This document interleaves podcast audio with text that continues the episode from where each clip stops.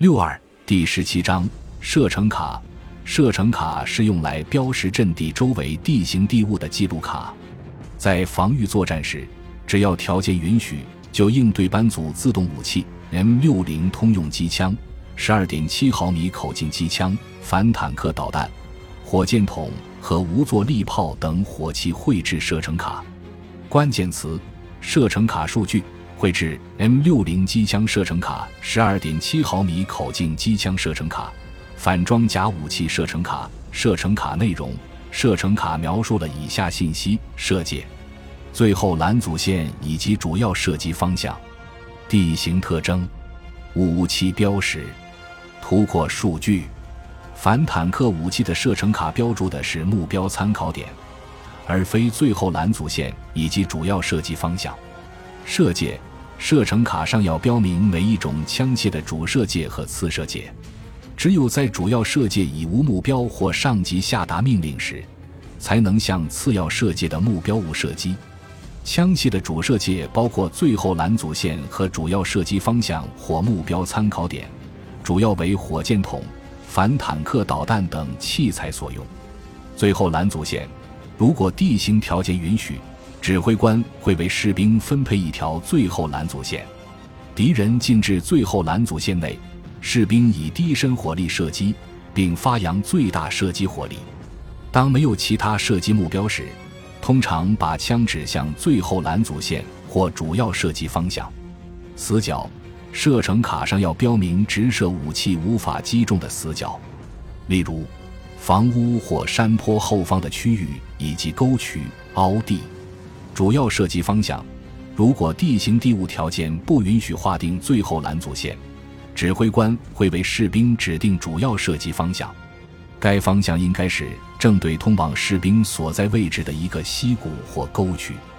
枪口指向的位置是敌人到达士兵所在位置最可能方向，而非所在连排的防御方向。目标在射程卡上。还应该标注指挥官指定的在士兵射界内敌军最有可能出现的区域。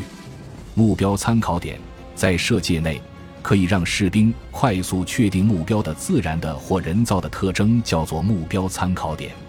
一般来说，目标参考点只用于火箭筒、反坦克导弹等武器，但是对于普通士兵也应该将其标注出来。最大接触线。超过最大接触线，士兵便无法有效杀伤目标。最大接触线可能小于武器的射程，主要标注在反装甲武器射程卡上。地形和武器的有效射程决定最大接触线。绘制 M 六零机枪射程卡，一旦到达作战位置，就应立刻绘制射程卡。绘制 M 六零机枪射程卡的步骤为：首先。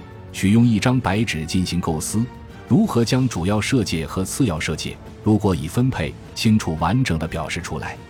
在白纸上绘制士兵所在位置前方的地形草图，并标出任何自然的或人造的显著物体。这些物体可能会成为日后的目标。